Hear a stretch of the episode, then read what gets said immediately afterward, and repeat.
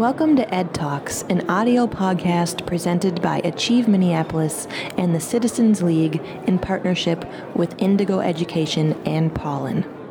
Ed Talks is a lively series of community conversations about public education and related issues that impact our young people. Each Ed Talks features two compelling short presentations by cutting edge educators, youth advocates, students, artists, or community leaders. Ed Talks is supported by generous grants from the Bush Foundation and the Vern C. Johnson Family Foundation. This Ed Talks focuses on mindfulness based interventions for schools, cure all or overhyped sham. Our featured speaker is Dr. Candace Burkhart. Candace is a special education and English learner coordinator at Indigo Education, where she supports special education programs in over 70 charter schools in Minnesota. Candace recently finished a pilot research program on mindfulness based interventions within special education programs in Minnesota. This Ed Talk was recorded in front of a live audience at Ice House in Minneapolis on December 4th, 2017.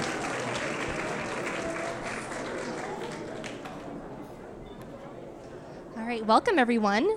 So, I first want to start out with a little story uh, with a very fun photo of one of my most memorable moments in teaching. So, I have been a special education teacher for about 10 years, uh, and there uh, it was a very exciting day in my life. If we could go to the next slide, I will show just. Oh, I got the clicker. That's right. Thank you. That's right. I have it. So here is me on one of my very favorite days of being a special educator. Uh, if you notice, I'm wearing a bike helmet. Uh, that's because I had a student who was doing some bike skills in adaptive PE class and then decided just to like take off uh, in the middle of rural Wisconsin. So I threw on my bike helmet. I got one of the, we had like elementary school size bikes. I didn't think to grab an adult one. I don't know what I was thinking. Uh, and then underneath the bike helmet, I'm also wearing a dinosaur hat. So I was hoping that would be my big motivator to get this student back into school uh, because this particular student really loved dinosaurs. So I'm pedaling, I'm pedaling. I uh, find my student. We're on our way back to school, and we get back to school, and the student and I just have this conversation uh, about this is just a really scary place to be in this school building for the student. Um, they'd had a lot of childhood trauma, and it was much easier just to kind of escape than to be in the school building. And I had just uh, started a doctoral program and was thinking about all of these social emotional skills that I had hoped for my special education students and really, how can we help our students stay in the classroom? How can we reduce that anxiety, that depression, that stress that so many of them face day to day? And I myself was kind of going through my own mental health. Um, for those of you that have been in graduate school or have taught full time, uh, it can be a very stressful uh, situation. After one night with a panic attack at like 3 in the morning, sitting on my couch Googling how to prevent panic attacks. Uh, I don't know if anyone else has ever done that. Uh, I found mindfulness. And so I started practicing mindfulness my first year in my doctoral program, and it really helped me as an individual. And so I was just really interested in how I can bring those skills into the classroom. Does this actually help my students? Um, is there evidence for that? And as a special education administrator, what does this actually look like to implement within a school setting? So today I'm really hoping to talk to you about three different things. So, first, really establishing a baseline definition of what is mindfulness. And then, second, how does mindfulness potentially help our students? And third, how can we be good consumers of mindfulness based interventions? What are some things that we want to look for when choosing a program? Oops. All right, so let's first talk about what is mindfulness. So, mindfulness is informed by a variety of disciplines uh, contemplative sciences, medicine, psychology, and education as well. And uh, we have this gentleman named Jon Kabat-Zinn, who's kind of the father of secular mindfulness. For those of you that have studied mindfulness um, or been involved in mindfulness based interventions, a lot of our school based programs are modeled after the work that he has done. And his definition of mindfulness that's commonly used is that mindfulness is the awareness that emerges through paying attention on purpose in the present moment and non judgmentally to the unfolding of experience moment by moment. So, when we break that down, when we think about this from a, school's perspective or a researcher perspective, there's really three different um, ways that we think of mindfulness. So, there's the first one is having a present moment focus. So, present moment focus is we're really starting to think about noticing what's happening. So, I am noticing that, wow, I'm really hearing that dish in the background. I'm noticing that I'm starting to think about that math class that I have coming up quite a bit for me. So, really just starting to have that present moment, think about what we're noticing. And the second piece is we call it decentering. Um, and I like to think of decentering as just kind of taking a literal uh, or kind of figurative step back um, from our beliefs and, and really from any judgment that we might be attaching to those beliefs. We're just going to notice that I'm thinking about that dish, and I'm going to try to let that go. And then the third piece of this uh, we call an approach orientation. So this is where we make a choice uh, based on those thoughts that are coming up for us rather than just acting impulsively, um, especially for our students who might have some emotional distress where we're just going to hit our friend, uh, really focusing then on making some active choices in this matter. So I am. Uh, I wear kind of two hats. I'm both a uh, special education administrator and a researcher. And I promise that this is the only slide that I will have that looks like my researcher hat tonight. But I have to include a little bit here. Uh, so this uh, slide is from uh, the American Mindfulness Research Association and really just shows how much mindfulness has taken off in our society. Uh, and I don't know about all of you, but it seems for me like I cannot look at Ed Week or other um, publications, The Atlantic, without hearing about mindfulness. And so uh, we know that that's just really taking off in our schools. We're hearing a lot about it as adults. And um, there were 667 publications in 2016 on mindfulness. So there's a lot of research that's going on about this. Um, and the research base for adults is quite strong. So, as I mentioned, I started using it uh, when I first started my doctoral program. I've experienced a lot of benefits from it. There is uh, some really solid evidence that shows some medium effects for anxiety, depression, stress, self kindness, a really great host of benefits. But as an educator, I wanted to know does this actually work in our schools? Um, can this be effective for the students that I serve? So that brings us to the state of mindfulness research for youth, for children and adolescents. Uh, so I think this picture kind of summarizes it well. So we think of mindfulness as this beautiful, kind of calm place, Zen like. Uh, but there's some cautions and warnings ahead. So the first mindfulness study with youth um, really only occurred in 2002. So we have a pretty young research base um, that we're working with. By most accounts, uh, depending on how you measure empirical research and studies, there's about 40 to 60 studies out there um, that are high quality studies that have been done in school settings. So we don't have a lot yet of research that we're pulling from to really demonstrate effects uh, with mindfulness. Um, of those research studies, about 60% have an active control group where students are receiving perhaps another social emotional curriculum. Um, there's a researcher at the U of M that has used like a relaxation curriculum as well as a mindfulness curriculum and actually found um, that that relaxation curriculum had similar uh, benefits of the mindfulness curriculum. So uh, we have some that have had those control groups. And then we have about um, 10% that have had, 10 to 30% that have really had no um, control group or no active control group. So uh, the state of this, these studies are not necessarily super high quality that we would want to see with our research, but they are getting better. So that's really positive. There is such a movement to look at mindfulness and explore this so that we are seeing more of a focus here. Um, another caution that I would add is that uh, the majority of the research has been done in the middle school and high school settings, um, and very little of it has been done with students, um, minority students, or students from low socioeconomic status. So we also, as practitioners, as educators, we want to be thinking about that when we're implementing these things in our schools. So, like I said and was mentioned in my biography, um, I did a pilot research program last year in three middle schools uh, using a mindfulness program called Learning to Breathe. Uh, and I'll start by just sharing a quote uh, from one of our participants. So I felt kind of weird about it at first, but then started to like it. I realized some things that were stressing me out were out of my control. I'm opening up more and like learning to love myself a little bit.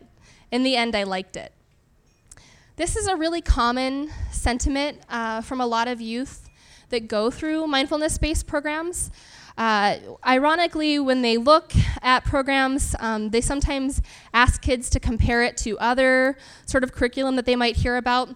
So, uh, one research study had the DARE program as the uh, other control, the treatment control. And kids actually voted, they thought the DARE program would be more effective than mindfulness. So that's, you know, kind of how low kids perceive mindfulness at first. For those of us that have been through the DARE program, I'm sure we kind of know the effects of that.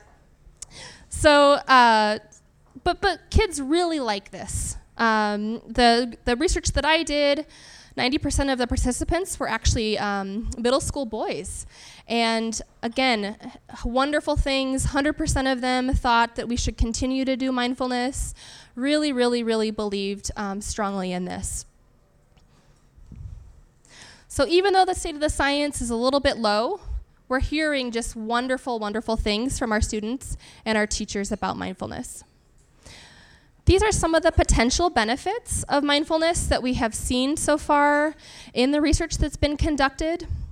So, the majority of the research has really looked at stress, anxiety, and depression and when we think about stress, um, the benefit really coming from reducing that kind of mental time travel. So, um, for a lot of our students and for us, we might have ruminations about feelings or things coming up. Um, and, and having mindfulness and having some of those skills can help reduce those ruminations. We're able to stay more, again, in that present moment, that present moment focus. Uh, and that also helps us to really increase our relaxation, our acceptance of that moment without having any judgment tied to what might be going on. Um, ironically, there's actually a research study that was done where they had students do just a single session of mindfulness um, compared to doing just some sort of general problem solving with a teacher. And that, that single session of mindfulness uh, was more effective at reducing anxiety and depression for those students in that, in that study. So, uh, kind of amazing effects there. There's also some evidence that mindfulness can reduce externalizing behaviors. So, externalizing behaviors are things that we kind of outwardly see. So, things like aggression, um, maybe one of those there's a, a, great researcher for my special education friends in the house who's done some work with students with autism um, around externalizing behaviors and aggression uh, using a technique called meditation on the soles of the feet and has really seen some dramatic reductions um, in episodes of aggression from students. So, uh, again, there's some really nice research that's out there as well. Self kindness, um, again, is another big category. Uh, this is one that we really saw in the research that I did. Uh, students reporting just much higher levels of self acceptance, um, self compassion. There uh, were a few participants in the study who were involved in the baseball team at the middle, one of the middle schools that we were at, uh, and they spread mindfulness to their entire baseball team. So they would lead um, their their team in different uh, meditative uh, sessions, and then really started to use it when they were out on the field. So one student said that whenever he would have a um, strikeout before doing mindfulness uh, based interventions, he would just shut down. He would stop playing the rest of the game. He couldn't recover. Um, but after learning some techniques, he was really able to have that self kindness and compassion uh, to be able to keep playing and moving on um, with that game. So that was a really big change for him. Uh, empathy for others, again, is another uh, big area here, and I'm sure we can all agree that this is something that we really want in our students and in our society at this point, uh, is increasing that empathy. Uh, one of my favorite studies that's been done kind of from an adult standpoint that I'd really love to see replicated in a school is where they have participants do mindfulness uh, and then participants do like another, um, maybe like a relaxation component. And then they create these conditions where they'll bring the people in that had done the mindfulness based training, uh, and then they'll have, you know, perhaps three seats in a lobby. Two will be taken. The mindfulness uh, person will come sit down, and then they'll have someone come in with, the, like, looks like they have a broken foot to see if someone will give up their chair for that person. Um, and interestingly, the people that have done mindfulness are two times as likely to give up their chair.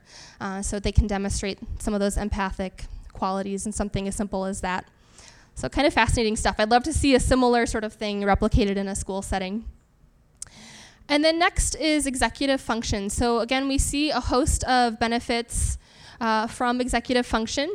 And for those of you that aren't um, familiar with that term, I really like to think of executive function as if we kind of have like a personal assistant that lives in our brain that can help us set goals, plan our day, break down tasks that we have to do.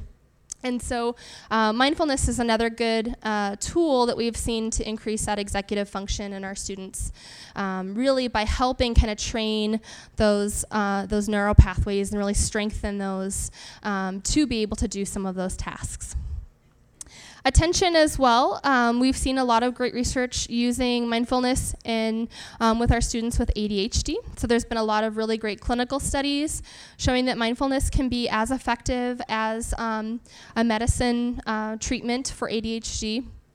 So again, stuff that we're still trying to implement in schools to make sure that those treatment effects continue, um, but some really great evidence that's there.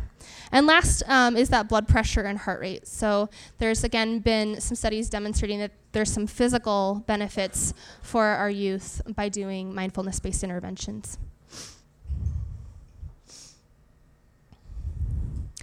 So, how do we be good consumers of mindfulness based programs? We know that there is evidence out there. It's still pretty limited, but it's encouraging. We're starting to see uh, more evidence be collected. It's moving in the right direction. Uh, but then, how do we, as practitioners, as educators, as parents, choose programs that are really going to work for us. Uh, because we know that there has been so much attention to mindfulness, uh, we want to make sure that we're, we're being good stewards here, being good consumers. So these are just some examples of things that uh, are essential and flexible when looking at mindfulness-based programs. So uh, we really want to make sure, again, that it's informed by a multiple uh, variety of disciplines. So contemplative science, uh, psychology, education, medicine, uh, making sure that they're focusing on those components of mindfulness that I talked about earlier. So, that present moment focus, decentering, approach orientation, uh, that they are talking about the types of benefits that we hope to see in our schools. Uh, so, things like self regulation, self compassion.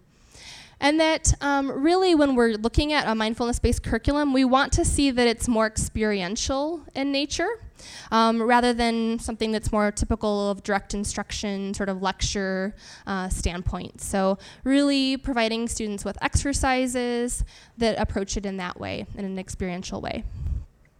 And then some flexible components here as well. So um, making sure we are adapting that curriculum to fit the needs of our school setting.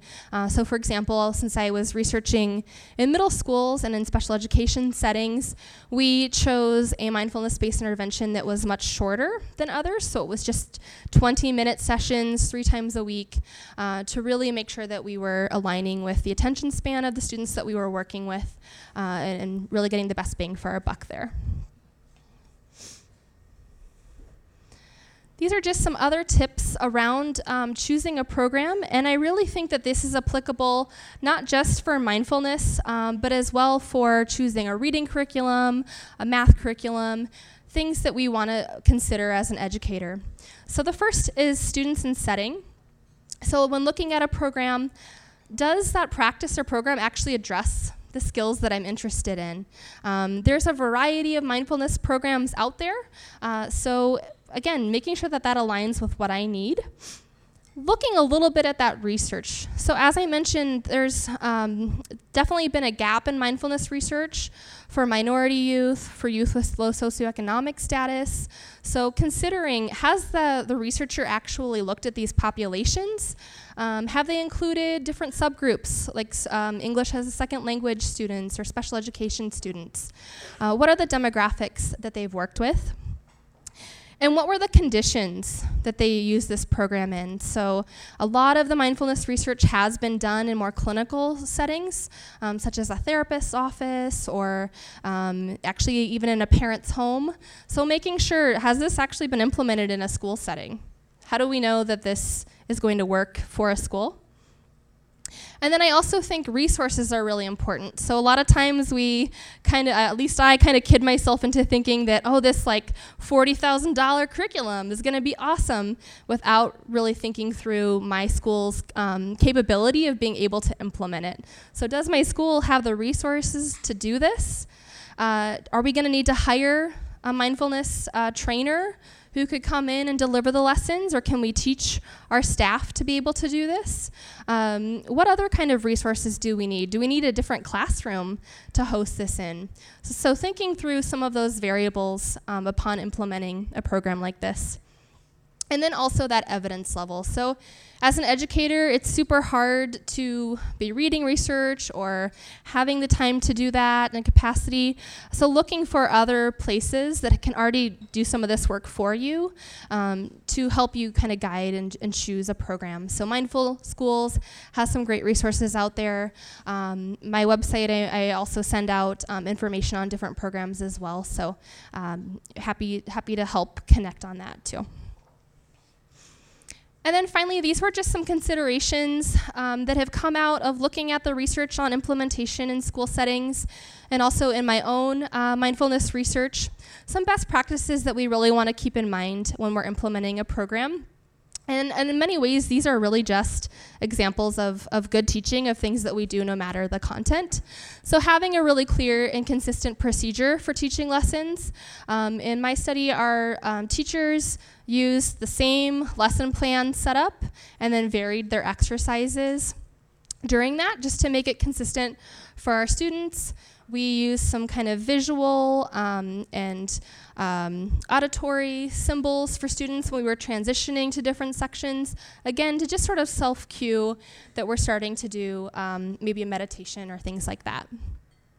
And then working on trust. So, um, a lot of the students and focus groups talked about just how kind of scary it was in the beginning to practice mindfulness with their peers. And so, having really a welcoming space, creating that trust between participants can go a long way in producing some really positive outcomes and then creating that welcoming and private space. Um, so, for example, one of the schools that we were in, we had to use the computer lab for our mindfulness um, intervention which was really disruptive. And one of the things that the students um, really said was really tough for them because they would have peers uh, come in to print something in the lab or um, just kind of kids in and out, which really disrupted the flow. There's been some other researchers in Baltimore um, that have also seen this if they use spaces like uh, gyms, for example, that can be kind of dirty and dusty, or there might be windows where other kids can peer in. Uh, so again, creating that really nice space and environment is one of the things that kids report um, often as, as a, a really important consideration for them, which I know can be kind of tough sometimes in our schools. And then focusing on the treatment dose. So, this is something um, in my own research that I'm really focusing a lot on right now. Uh, when we look at programs for adults and mindfulness, these are often much longer programs than the ones that we're using for our students.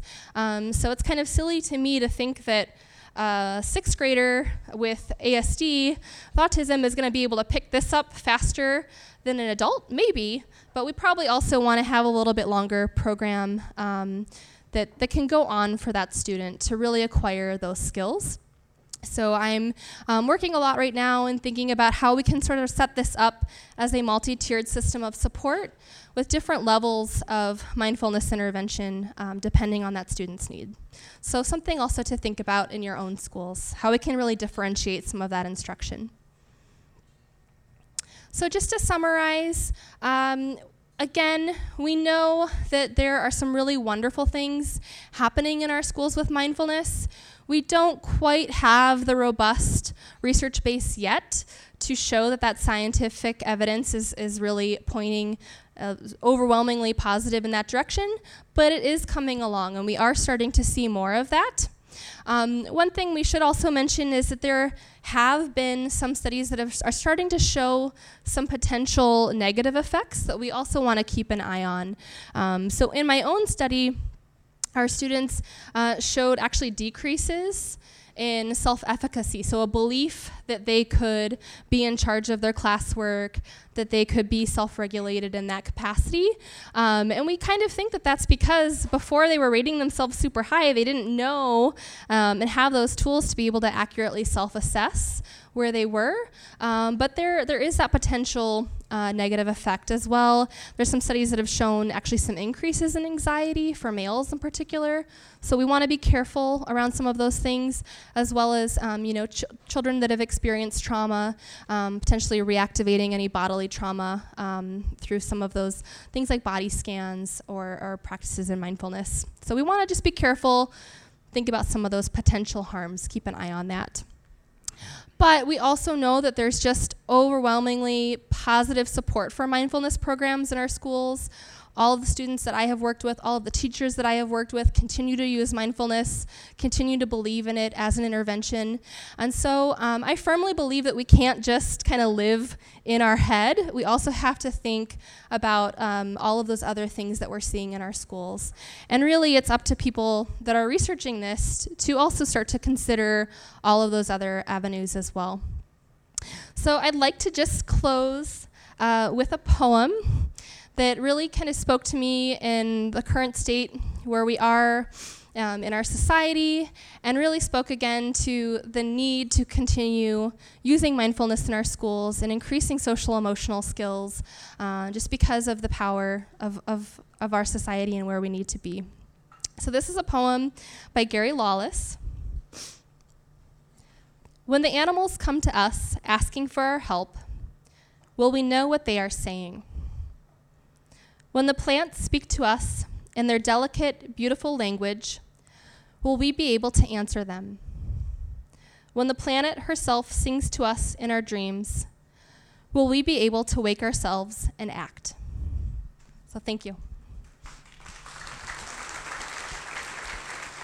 Ed Talks is presented by Achieve Minneapolis and the Citizens League in partnership with Indigo Education and Pollen. Thanks to our generous sponsors, the Bush Foundation and the Vern C. Johnson Family Foundation.